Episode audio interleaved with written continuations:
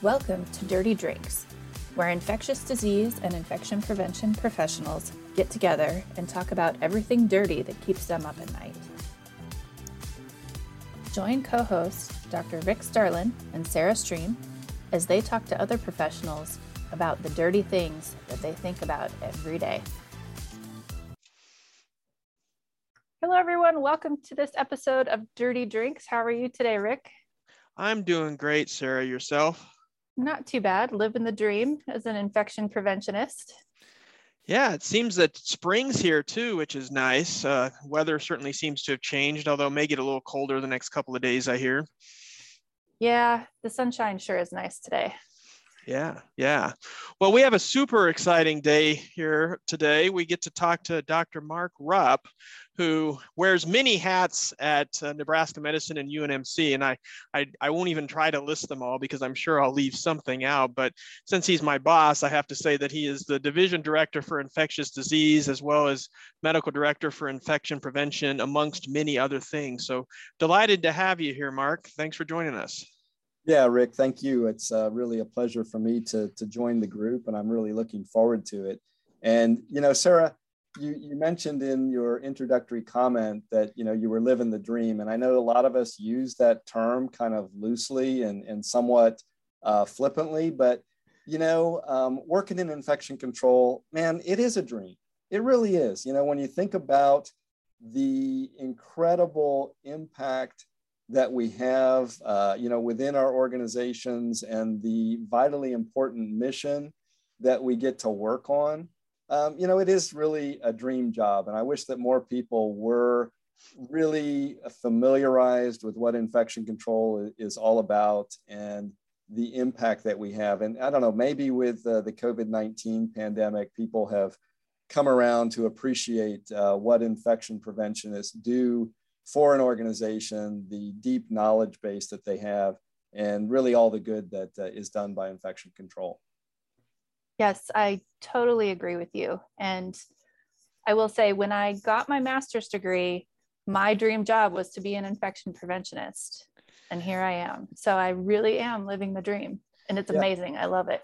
Yeah, and you know, a lot of folks go into into nursing or into you know being a physician, and they really just uh, infectious diseases, for instance, um, and they really don't have any specific knowledge of infection control or what it entails, and and that's something I wish we could change. Hopefully, we can steer some people that way with this podcast. I think that's one of our goals. Yeah, great plug. We definitely need more people to uh, get invested in infection prevention uh, going forward. So, definitely, definitely. So, um, Mark, so obviously you're passionate about infection control um, since we just talked about that, um, and you're also an infectious disease provider. How did how did we get to to this uh, interest in your career? Where did this all start? Um, I don't know, process of elimination in some way. uh, you know, I think that many of us, our careers take uh, interesting turns. And, you know, if there's anything that uh, I would tell young listeners would be just to, uh, you know, stay, stay in tune and take advantage of opportunities that are, are presented to you. I mean, for me, I, I went into, to, you know, engineering as an undergraduate. Um, part of that was because I've always been sort of a belt and suspenders guy and I needed a plan B. I, I thought I wanted to go to med school, but I also wasn't confident enough to say, yeah, I'm going to get in. And so I'm, you know, was looking for a, a, a, plan B, if you will. So I actually went through college in chemical engineering, um, but very, very quickly realized that, um, you know, I could do engineering, but I was never going to be very good at it. And it wasn't something that I really liked. So uh, medicine was for me from very early. Uh, when I went into um, medicine, you know, I thought initially I wanted to be a surgeon when I was in med school. And so I did all kinds of surgical subspecialties for my electives. You know, I did plastics and ENT and orthopedics. And um, at some point along the line, realized that um, I wanted to and, and I hope this doesn't come across wrong in a, in a pejorative way or anything, but you know, I realized that my approach to patients was different than a lot of the folks that I was working with. And I, I, thought they were all terrific people. I liked working with them. I thought the, the procedures were, were very interesting. Um, but I, I, wanted to know more about the pathophysiology of what was going on and understand the disease state. And, and most of the folks I was working with weren't that passionate about it. So then I went into internal medicine mainly because it was just so broad. I really didn't know what area in internal medicine I wanted to go into, but I figured, hey, if I wanted to stay as a proceduralist, I could do something cool in that regard. And so when I first went in, I thought, you know, maybe I wanted to do emergency medicine or critical care or something with procedures involved with it. And back in those days, you know, you didn't have a specific emergency medicine specialty. Mm-hmm. Um, you know, those were just internists that wanted to specialize in emergency medicine or surgeons who wanted to do the, the trauma surgery kind of stuff. Um, I went to a residency that was like really, really um, busy. And so, you know, we were doing every other night call in our ICUs and every third night call in all the other specialties. And um, I don't know, something just kind of tripped in me that said, uh, you know, I've always liked microbiology. I've always liked infectious diseases. I could see myself getting burned out if I was doing emergency medicine or critical care medicine. And so, you know, I went into infectious diseases about as far as away from being a surgeon or a proceduralist as you can get. And that's again what I would tell young people is, you know, you just got to stay open to things and kind of be true to yourself. And then uh, within infectious diseases, um, you know, I did a, uh, jokingly the fellowship that would never end. So I, I did four years of, of, training and spent a couple years in a staphylococcal pathogenesis laboratory, uh, learning just enough, uh, you know, cell biology and, and molecular genetics to become dangerous. And then I came here to really, um, you know, start uh, working on staphylococci. And I did that for a few years. And then um, the gentleman who was here before me, uh, Cal Davis, who you know some people on the call might remember, mm-hmm. uh, Cal was doing infection control here at the medical center, and he was um, stepping down from that. And so I uh, was asked to step up, and you know it, it, it was great. Um, you know I found the questions interesting. Uh, it kind of lent itself to the studies that I was doing with staphylococci and coagulase negative staph uh, anyway. And so um, it was kind of a, a natural again, and uh, you know really was my career path from there. And then you know I I just stood stayed around long enough to become the division chief. I think. and um, you know, despite myself, uh, I've been able to uh, you know watch the division uh, do well and grow. And you know, Rick, you're a perfect example of that coming into the division just a few years ago, and um, it, it's really been a joy to uh, um, to see the division do so well. Again, probably despite, despite me as opposed to because of me. Oh, I think you're too humble, but that's great. Great story. Um, and lots to unpack in there um, as far as things go. And obviously, you've been very successful in investigating and publishing and, and doing lots of things in, in those arenas that you just mentioned. We might as well start first with infection control, since we are on an infection control podcast after all. So, um, so um, starting in infection control, you, you've grown the program here significantly. I think we have five medical directors, multiple infection control staff, and you guys touch every bit of the institution here. And that's nothing's been more evident than what's happened the past couple of years with the pandemic. How did you get the program kind of to roll along and do these do these things? Um, you know, I, I don't know the answer to that, Rick. I think that um, again, you know, I'm really blessed to be here, and it's been a great uh, organization and institution.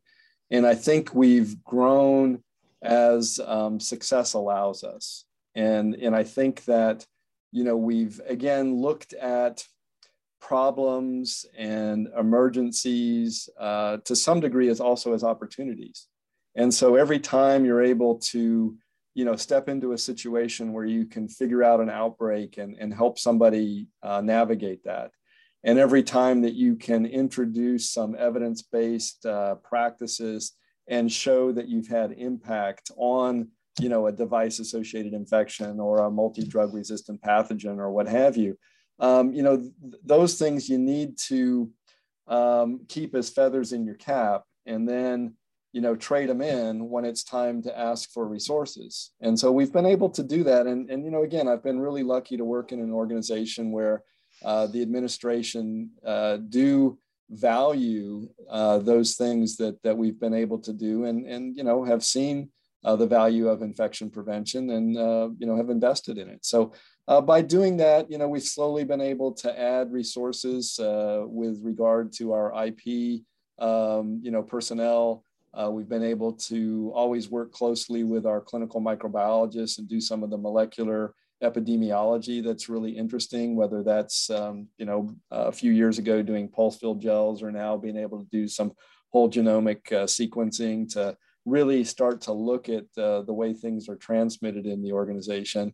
And then, as you mentioned, you know, if there's ever been a time when infection prevention has shown its value, it's got to be around the uh, COVID 19 pandemic. So you know, it's just it's just been um, you know like so much other things, uh, a little bit of luck, a little bit of skill, uh, a little bit of perseverance, and that that would be the other thing I guess I would mention for folks who are just starting in the field is that you really have to look at a lot of issues as sort of a you know a battle of attrition and guerrilla warfare. And you just uh, you just never go away. You just never quit. And you may not win the day you may not win the battle but again, if you stay focused on what is the problem, what's the goal, uh, what are the things I need to bring in to, to fix that, um, eventually the science always wins, right? You know, eventually the truth comes out and uh, the way to approach it, if it's driven by, you know, clear thought and evidence, you're, you're eventually going to carry the day. It sounds like you are one to never waste a good emergency. Um, I try not to. You know, it's one of my favorite sayings is you know don't waste a good crisis. And so uh, um, when we when we do um, you know identify a problem, it's it's always thought of as to some degree an opportunity as well. Yeah, that's great some of the things that I know you've done in infection prevention, you talked about some of the devices. You guys have done some studying on different IV type materials as far as infection prevention or how you handle them and clean them and everything else. Can you talk about how that idea came about and how that's been used in practice? Yeah, thanks, Rick. So again, um, you know, stemming from my interest in coagulase negative staph and how staph epidermidis goes about adhering to biomaterials and you know, creating um, the, the biofilm and antibiotic uh, resistance and the like, you know, we carried a lot of those things from the lab into the clinics. And, you know, how do we prevent uh, catheter related infections and, and what's the best way of uh, going about doing that? So, um, you know, some of the stuff I worked on early in my career were some of the, um, you know, antiseptic antibiotic uh, bonded catheters. And, um, you know, to this day, I'm really proud of the, the trial that we did uh, with regard to the second generation silver sulfadiazine uh, chlorhexidine bonded catheter. It, it truly, I think to this day, might be the biggest study that's been done uh, on those uh, devices. And, um, you know, it was really well done, randomized prospective, uh, uh, multi-center study and really showed the value of um, you know some of those approaches to preventing infection. So um, you know, again, it was it was uh, a, a, lot of work. Uh, by the time we got it published, this is this is kind of a funny story. Um, we we got it published in the Annals of Internal Medicine, and frankly, by the time it was done with all of the reviewers and revisions and stuff, I had three PhD uh, biostatisticians working on the project, and I, I really couldn't understand most of the statistics that were being done um, and it never changed the the conclusion or the recommendations at all. You know, we, we, we sliced and diced it every single way that anybody could think of, and it, it always came out the same. Um, so, you know, one of my favorite sayings is also, uh, you know, lies, damn lies, and statistics. example of that. That um, you know, we were just uh, just torturing this data every single way that the reviewers asked us to do so and it, it just you know stayed true the whole time and so again um, you know if, if what you're doing is driven by the science it usually comes out okay um, from there you know we did a lot of work with um, with regard to the connectors and we were um, unfortunately and you know maybe this is another example of, of don't waste a good crisis um, we introduced a, a, a positive displacement uh, connector valve mm-hmm. um, back uh, many, many years ago. And we saw a dramatic rise in our bloodstream infection rate.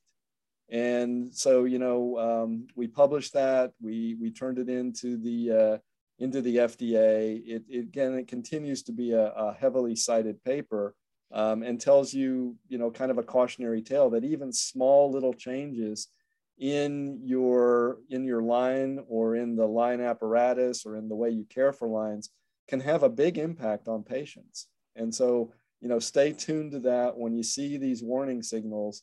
Um, you know, pay attention to them and, and address them. And so that was again a, a place where I thought we did a service to the field by you know publishing that, uh, really bringing it to people's attention. Uh, again, I work in an organization that you know never told me to shy away from those things. Uh, to you know, if we see some sort of a, a problem that has uh, arisen in our organization, to uh, tell people about it and to you know make sure that that folks can benefit uh, from from the knowledge that we've gained. Um, you know, we've done some some work on uh, different kinds of dressings and how to care for the catheters and how to scrub the hubs and stuff like that. So it's it's it's been an interest of mine uh, really from day one, and I think we've you know managed to uh, push the field forward um, uh, in that regard. And, uh, and a lot of that research that you've done has has gone into practice, right? I mean, and ultimately that's the goal is to keep the patient safe and to try to find things that help, don't hurt, etc.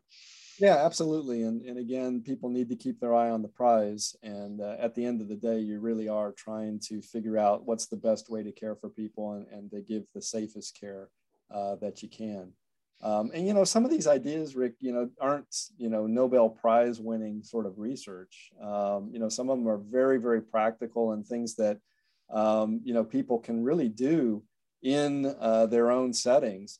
Um, you know, one, one question that we asked a number of years ago around our connector valve, for instance, was, you know, how long do you have to scrub them uh, in order to get decent disinfection of, uh, of the particular connector that we were using on our intravascular catheters? And, you know, nobody really knew. You could find all kinds of stuff out there in the literature of people saying that you needed to scrub them for, you know, 30 seconds. Um, and at that time, we were using a very, very simple split septum uh, connector. It was about the, the simplest device that we could use, mainly because it was easy to clean. But we went in and very, very simple study. We just simply took uh, people who had a central venous catheter and had connectors, and we um, cultured them after doing different times of disinfection. And so, you know, we would approach a patient and we came in and they had a central venous catheter and they had obviously connectors on all the lumens. And if we found a lumen that uh, was not being used for one patient, we would just simply culture it without disinfecting it. That was our control group. And then the next connector that we encountered, we scrubbed it for five seconds and then cultured it. And the way we cultured it was just simply pressing the uh, diaphragm of the connector to an agar plate. And so then we would go to the next one and do 10 seconds and culture it, 15 seconds, and then finally 30 seconds. And there isn't a nurse alive that will scrub a hub for 15 or 30 seconds. Right. It, it is absolutely an interminable amount of time. And I know that because I was the guy who was scrubbing the hub before we would go and do the culture, right? And I would run out of things to talk to the patient about within that 30 seconds.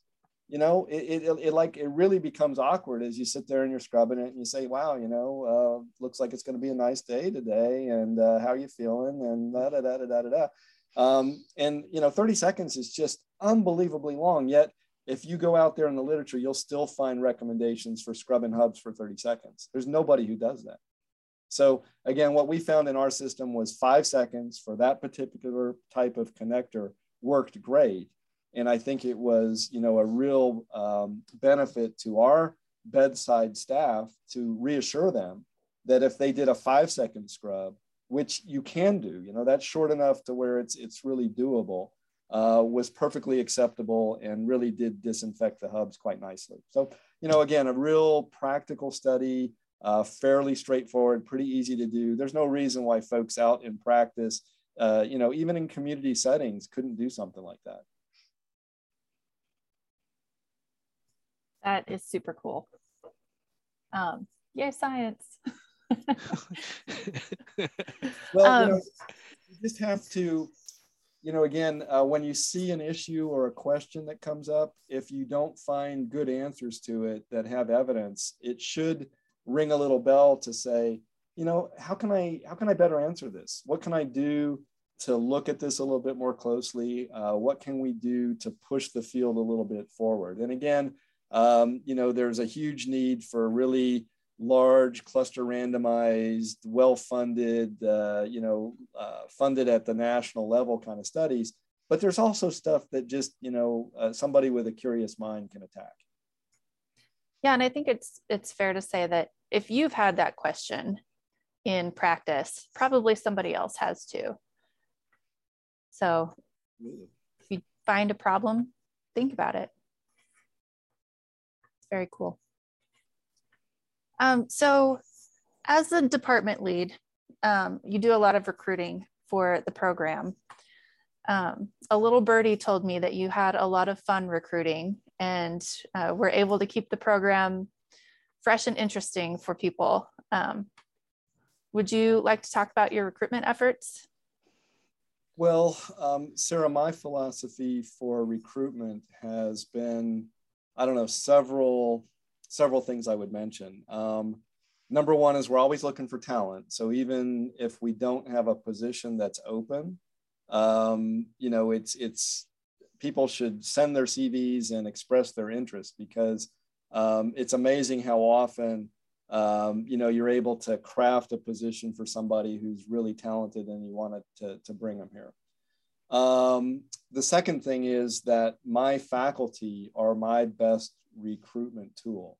And quite frankly, anybody looking at the University of Nebraska Medical Center Infectious Disease Division, seeing the incredible faculty that we have here, uh, would say, wow, what a terrific place. They must be doing something right, and, and I want to go there.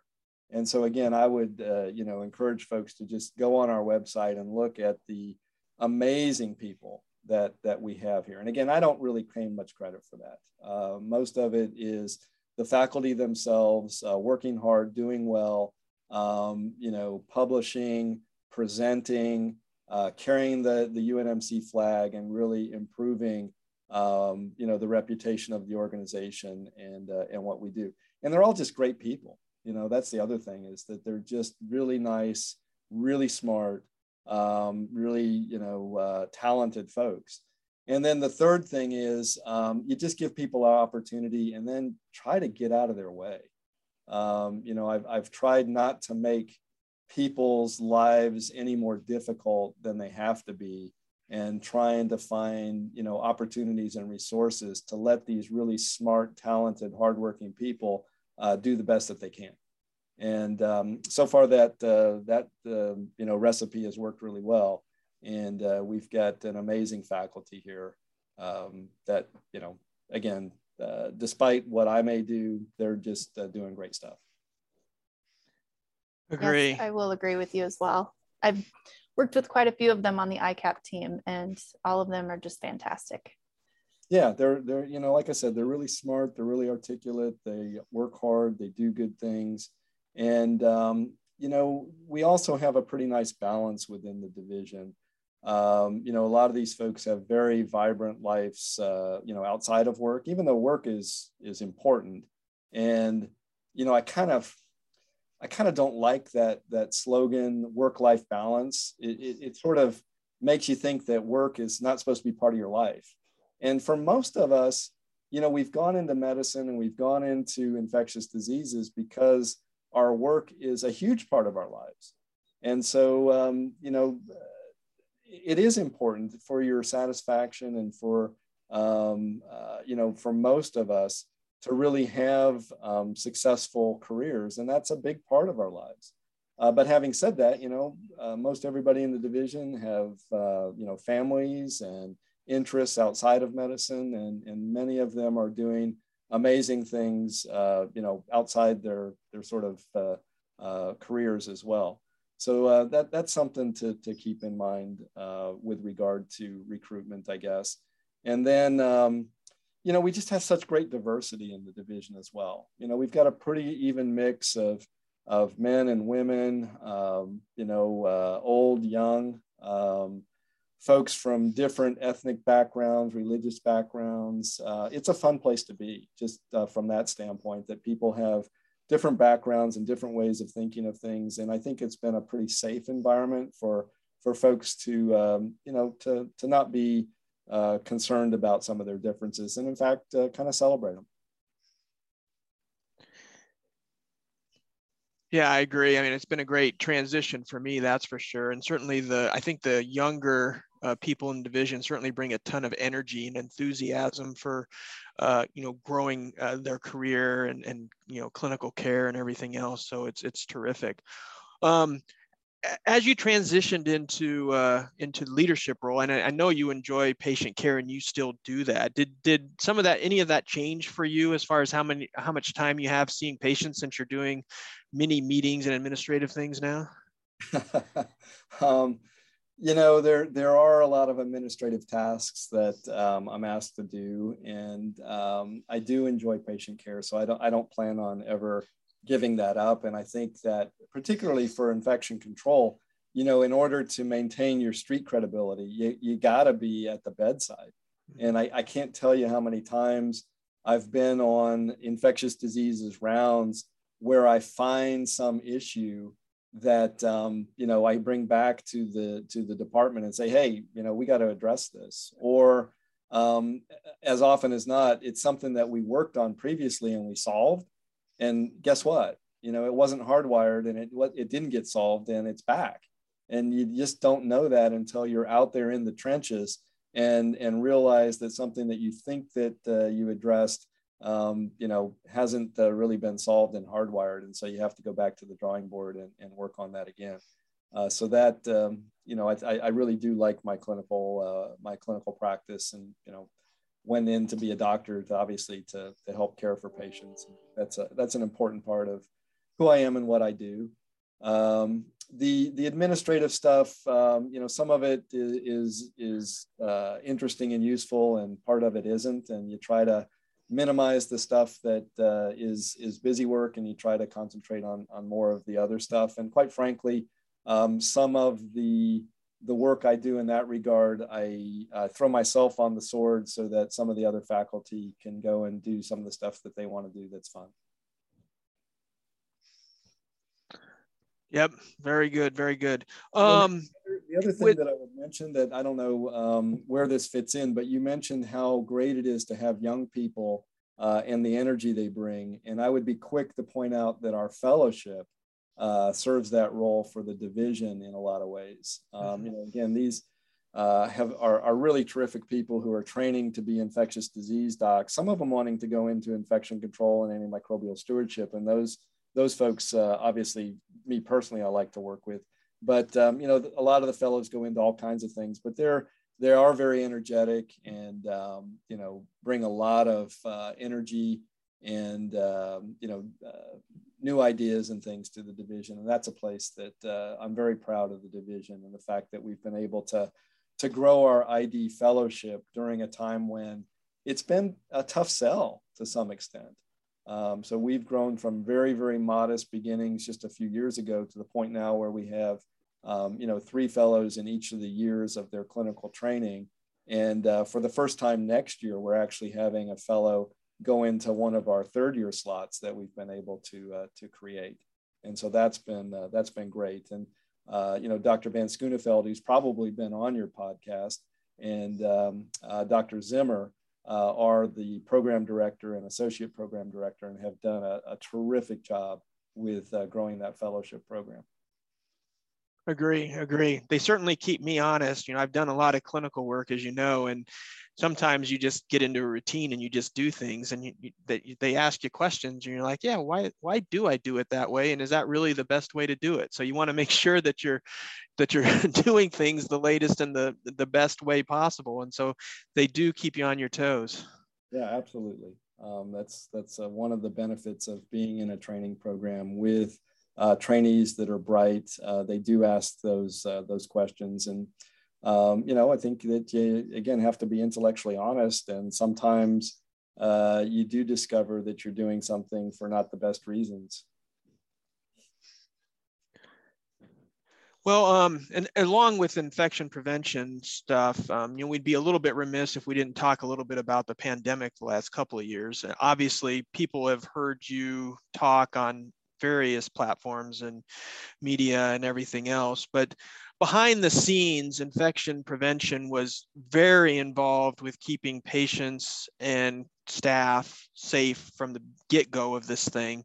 Um, we, we started many things to try to, to do this without really any knowledge at the beginning, right? So we just said, we think this is how this is spread. These are things that we think we need to do. And then we modified as things go along. And obviously we may not be completely at a point where we can unpack some of this as we'll talk in a few minutes about it. But as you look back at the last couple of years um, and how much we've learned and how we've come along, what, what would you say about kind of infection prevention during this pandemic and how it kind of evolved um, if you had to sit down and say, hmm, what do I think we did right, what we did wrong, uh, those kinds of things?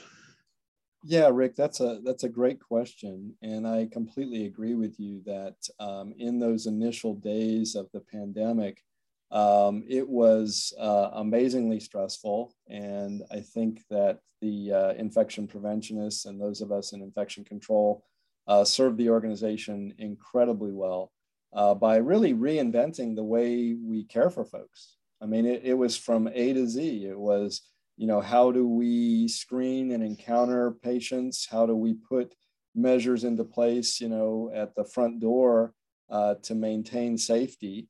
How do we uh, do procedures safely? How do we talk our colleagues off the cliff uh, with regard to, um, you know, being able to do things uh, safely? Um, you, you, know, um, how do we stretch our PPE?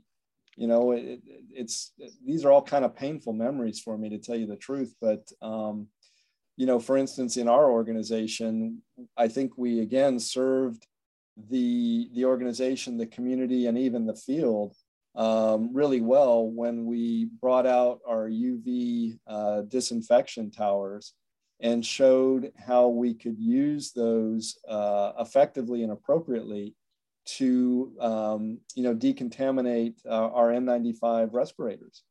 And so we were able to stretch our supply of uh, N95s dramatically by doing that, and uh, you know do it in a safe way.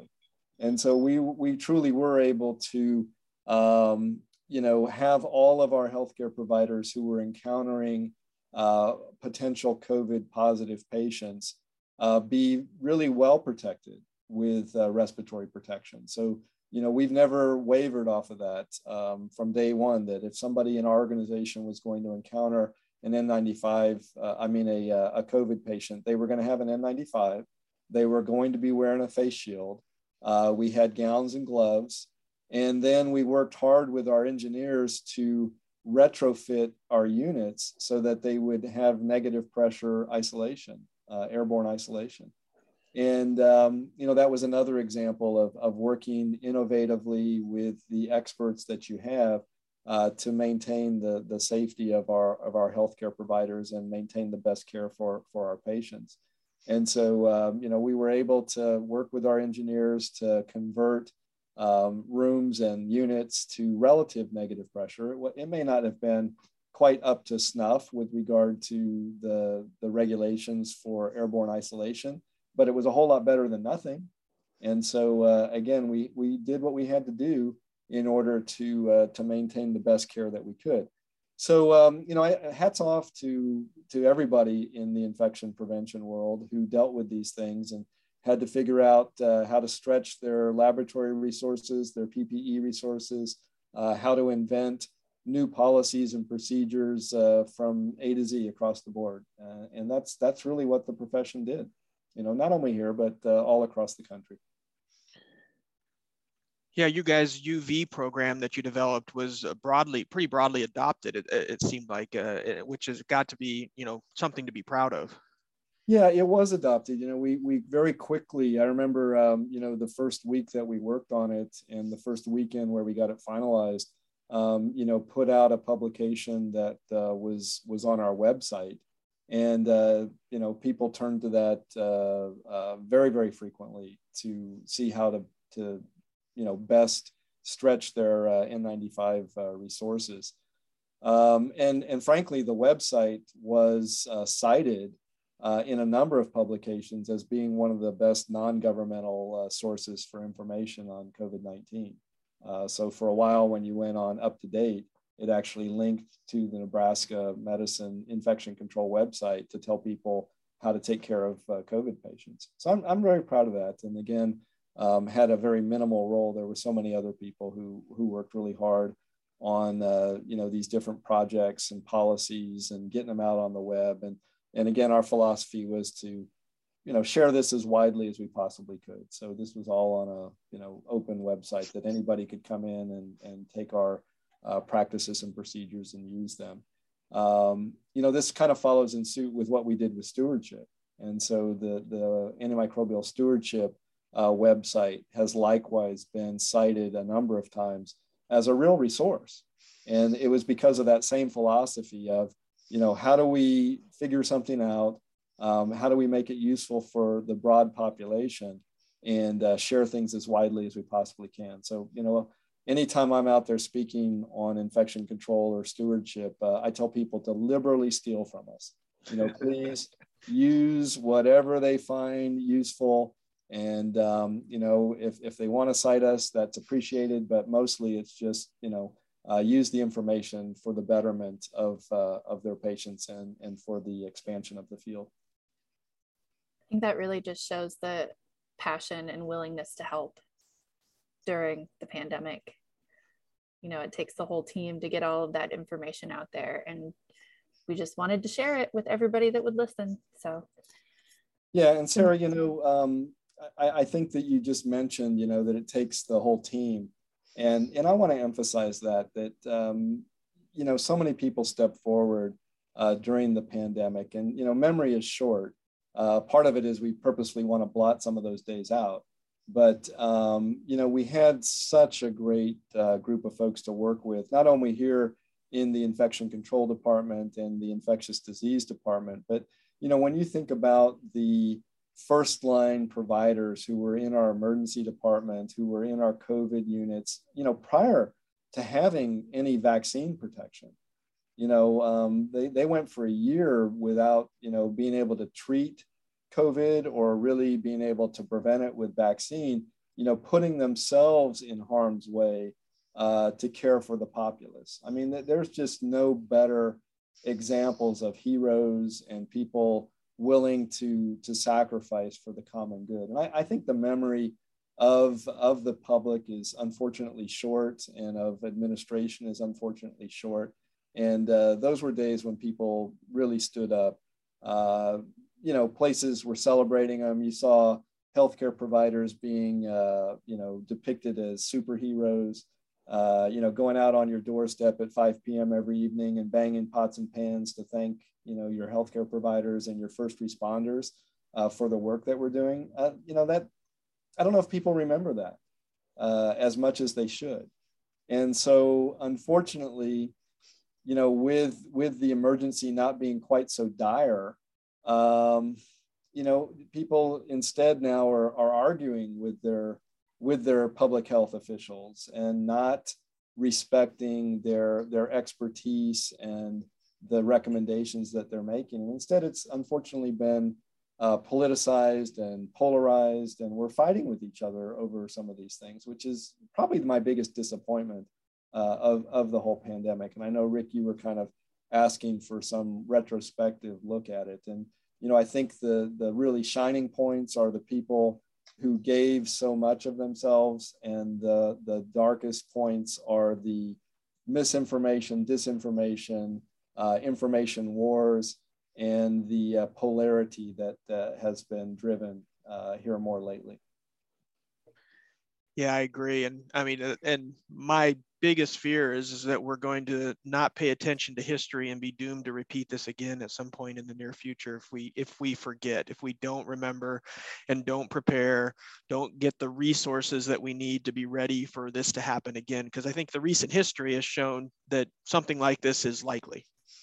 Um, yeah, I, I, think you're completely correct that um, it's very, very likely that um, number one, uh, this pandemic's not over. And, you know, here we are uh, coming up on St. Patrick's Day, um, you know, of 2022 uh, with numbers pretty low and people feeling really good. Um, but the chances are, are very, very high that we will see um, additional variants spin off, um, additional waves of illness. Um, luckily, we're so much better now than we were two years ago with regard to you know having a vaccine that works, having PPE that works, uh, having medications that work. Uh, you know, we're just we're just so much better off than we were. But I, I do share your concern that people's memories are short. That once the crisis uh, is averted, that um, you know folks want to forget and not learn the lessons. Um, you know, we do get better. We do have, in, you know, resources that continue to be funneled into the field. And, you know, when you've been around as long as I have, and you can think back to, uh, you know, SARS and MERS and Ebola and, uh, you know, H1N1 uh, pandemic, et cetera. Um, you know, we do incrementally get better and more prepared, but just not enough. And, and I'm hoping, like you, that this pandemic has been uh, a strong enough signal to folks to say, hey, you need to invest in public health. You need to invest in infectious diseases. You need to invest in infection control um, so that, you know, maybe the, the next one isn't quite as rough. Yeah, I absolutely agree. And you talk about people having short memories.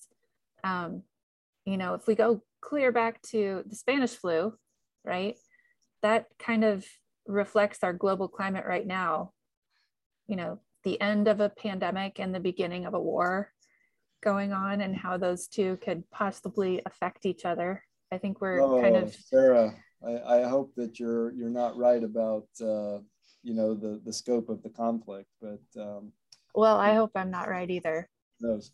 Um, you know one of the, the effects of the the 1918 pandemic is actually credited with bringing an early conclusion to world war one uh, simply because you couldn't mobilize troops and bring them together in the camps without uh, an influenza epidemic. And so um, it was hard for nations actually to, to fight with one another when all their servicemen were getting felled uh, by the influenza.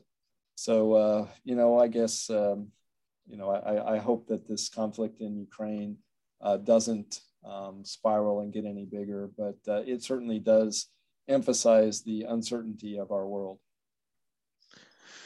Um, one thing you were mentioning was about other variants spinning off. And so I just wanted to touch base on this now. So, you know, things in the US and certainly things locally are about as good as they've been in last multiple months. However, there certainly are some warning signs on the horizon with uh, BA2 or the stealth variant or Deltacron, whatever you want to call it. We typically call it BA2.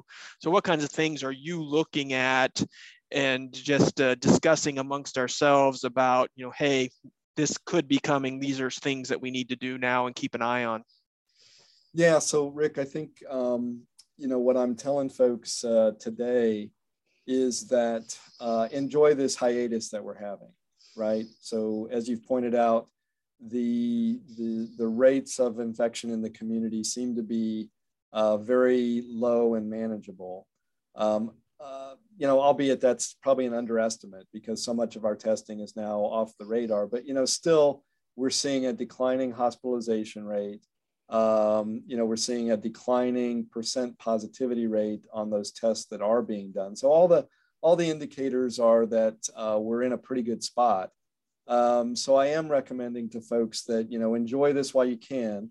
Uh, we do have finally spring arriving, so you know you can you can have greater opportunity to uh, have recreation in a safer outdoor setting. Um, but enjoy this. Uh, that doesn't mean throw caution to the wind. That doesn't mean that you go and do foolish things, uh, particularly if you're at high risk or you're unvaccinated. Um, but enjoy this period of time, and I don't know how long it will last. Um, you know, and anybody who tells you that they do know, I would turn around and run, quite frankly, uh, because anybody who tells you what things are going to look like in three months or six months from now, um, we just don't have the understanding of the of the virus and the way it interacts with the human population um, to really predict these things.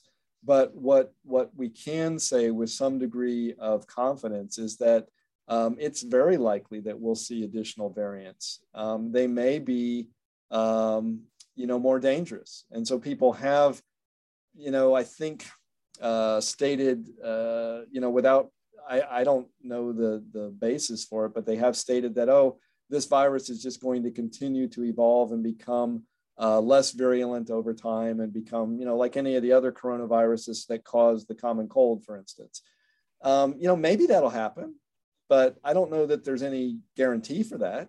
And you know, it's it's certainly possible that uh, with the amount of virus that's in the human population, and with the amount of virus that's in human or in uh, animal reservoirs, that we will see, you know, a variant that uh, spins out that is uh, more transmissible and potentially more virulent and evades host immunity.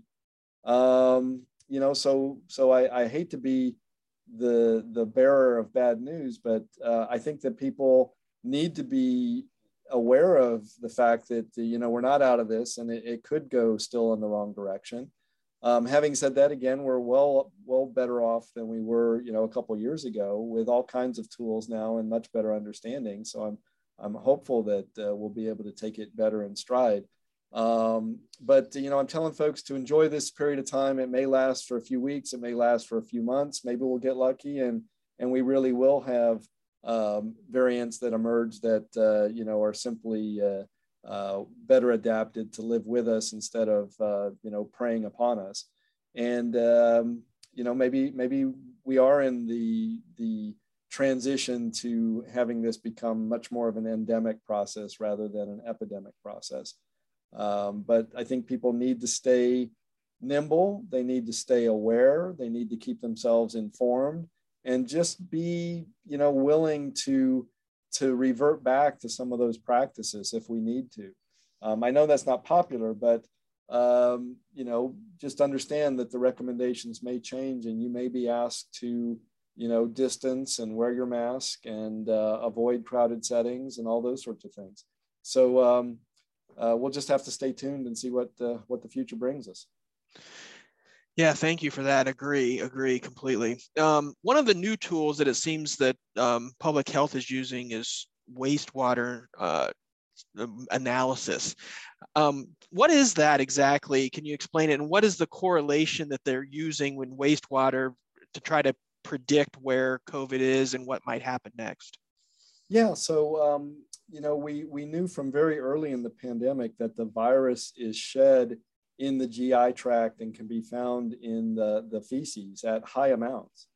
And so, um, you know, it, it makes really great sense that you could monitor the amount of virus in the wastewater and uh, determine what, um, you know, the state of the pandemic was in a community.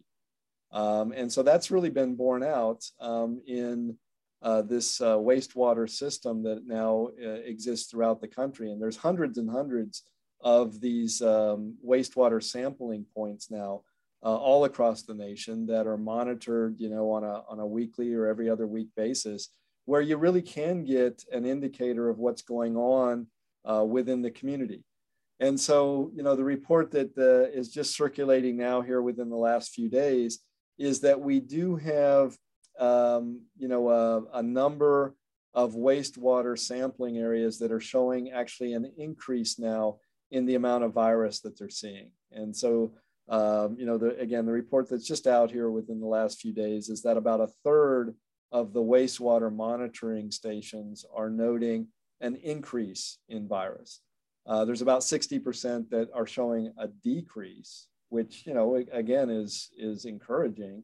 And then there's about 10% that are just about, you know, staying even with the last reports that they had. And they, the CDC updates this about every two weeks. Um, and so that's the kind of the status that we're at right now. Um, you know, this this does correlate to some degree with, um, you know, the, the public health practices of kind of uh, saying that most people are in a community where you don't have to wear a mask now and you can relax your precautions. And you would think that that might have uh, the impact of, of increasing transmission a bit. Whether that takes off or not um, and really results in another um, real substantial wave of increased cases is yet to be seen. Um, and how much of this is due to BA2 um, you know, also remains to be seen. We are obviously seeing the BA2 variant, um, you know, uh, become more well represented, if you will. So, uh, you know, about every two weeks, it seems like it's doubling in the amount that uh, we're seeing, and is somewhere in the neighborhood of about 23, 25% uh, with the most recent modeling that the CDC has done. Um, so over the last, uh, you know, month or two, uh, we're seeing it creep upwards. It's still not the predominant uh, strain. Uh, but you know, my hope is that we've had enough disease-induced immunity due to BA1 that BA2 is not going to cause a huge upswing in cases. But um, that is is pretty uh, conjectural on my part. Um, you know, with the wastewater uh, data going up, and then the trends in Europe that uh, people are pointing to, where they've kind of seen a U-turn in their in their decreases uh, with the pandemic wave, and so many countries in Europe are seeing an upswing in their cases now, and and there are obviously reasons why. Um, you know what we see in Europe has has generally preceded what happens in the United States by a few weeks to a month or two, and so there are a lot of folks who are expressing concern that we may be right on the the uh, upward slope of seeing some additional uh, disease. Um, I think it'll time will tell, obviously. And so again, I've I've asked people to just uh, you know stay informed, uh, stay nimble, and uh, if we start to see the rates go back up, we may need to put the brakes on again and tell folks to to cool down a little bit and wear their masks and be careful. Uh, but uh, you know, again, the message that has come out over and over and over again is that the vaccine has proven uh, useful against all these variants. And even if it doesn't, um, uh, you know, completely eliminate disease, and obviously with the Omicron, it's not eliminated cases, but it has been really protective in um, severe disease and hospitalization and death. And anybody who wants to protect themselves or the people that they're living with, uh, you know, their community should get vaccinated and should take advantage of the booster dose uh, to become, you know, up to date on their vaccination. That's all so much great information. I'm really fascinated with the wastewater testing. Yeah, you know, it's it's it makes such uh, obvious sense, and it it has shown, you know, as we've tracked the waves of the pandemic, that it does, you know, give you an early warning signal of what's going on, either going down or going up. And so I think people do need to pay attention to it. And uh, you know, again, with 30% of those wastewater facilities now showing some increase in cases, uh, it's reason to to you know keep a close eye on it for sure. Definitely. Yeah. Will be interesting if we can use it in other diseases as well, other you know epidemics or anything like that. Just since the whole network set up, what happens after COVID, you know, whatever whatever after COVID is. yeah, I agree, Rick. So anything that is uh, shed in the uh, in the feces or in the urine, you would think uh, would show up in the in the wastewater uh, um, uh, streams and be able to be detected. And you know, with the molecular tools that we have now, with uh, being able to amplify even small amounts of uh, genomic signal, um, you know, it should be a, an awfully sensitive uh, way of detecting these things and tracking what's going on in a community. And you know, you might be able to do it even in a in a smaller uh, microcosm, if you will, if you if you had ability to sample um, you know, streams coming in from different parts of a municipality, uh, you may be able to really um, look and, and detect uh, places that are hotspots as opposed to just doing this in a, in a more broadly, um, you know, community or regional setting. Yep, agree completely. Agree. Well, we have taken an hour of your time. We greatly, greatly appreciate you joining us. Did you have any questions for us or, or anything that you that we didn't cover today? I mean, obviously, we'd have to have you back on to, to talk some more again in the future. Where did the um, dirty drinks come from? I mean, uh, we could have thought of all kinds of uh, titles for an infection control uh, podcast. But where did where did the dirty drinks come from? That was a Sarah. Uh, Sarah's the creative one, so I'll let her explain it to you. so I was thinking microbiology, things are dirty. And then our original concept was getting together for drinks and having a chat. Um, we were kind of told we couldn't do that because of the whole grant funding thing. So now it's like a, a, the logo is a coffee cup with a little microbe on it. So like a coffee chat, but talking about dirty things.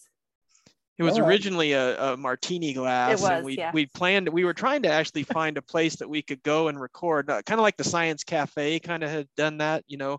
Yeah. It, uh, but that was our original thoughts until we were told that was a, a, a bad idea. Okay, well, we'll just have to call it uh, what um, contagious coffee or loaded latte or I don't know something. we can come up with a nickname for the show too. That's oh, good. Yeah. And if we ever if we ever like get over into the private sector and we're not grant funded anymore, we can just like go hang out at a bar. There you go, micro and mocha. Um, yeah, so, so, you know, um, yeah, uh, it, it's a it's a great uh, great uh, story. Um, I kind of wondered where that came from, and you know, yeah, uh, next time we do it, uh, I insist on you guys uh, giving me a, a martini. Sounds like a good plan. We'll do that. Although Manhattans are my drink, if you really wanted to know. there we go. Um, you know, the hour went really fast, as it always does, uh, Rick, and, and I just want to express my appreciation to both you and Sarah uh, for two things. Number one, putting up with me for an hour and inviting me, and I'd be happy to come back. And uh, number two, just, you know, again, I think this does uh, serve as another portal for people to get information. Um, you know, it's, it's a great uh, service. And uh, hopefully there's a few little nuggets of, of truth that has come out in our discussion that people can take to heart. Um, so thank you for what you guys are doing. Thank you. We appreciate it. All right, for our listeners out there, thank you so much for joining us for today's episode of Dirty Drinks. Don't forget to join us in the conversation on Twitter at dirty underscore drinks, and we will catch you next time. Thanks. Bye, everyone. Thank you for joining us for today's episode. If you enjoyed this content, please share it with your friends. And don't forget to be a part of the conversation by following us at dirty underscore drinks on Twitter. If you would like to share your story, reach out to us through Twitter to become a guest on future episodes. We would love to meet you. Have a great week and make sure to get your fill of dirty drinks.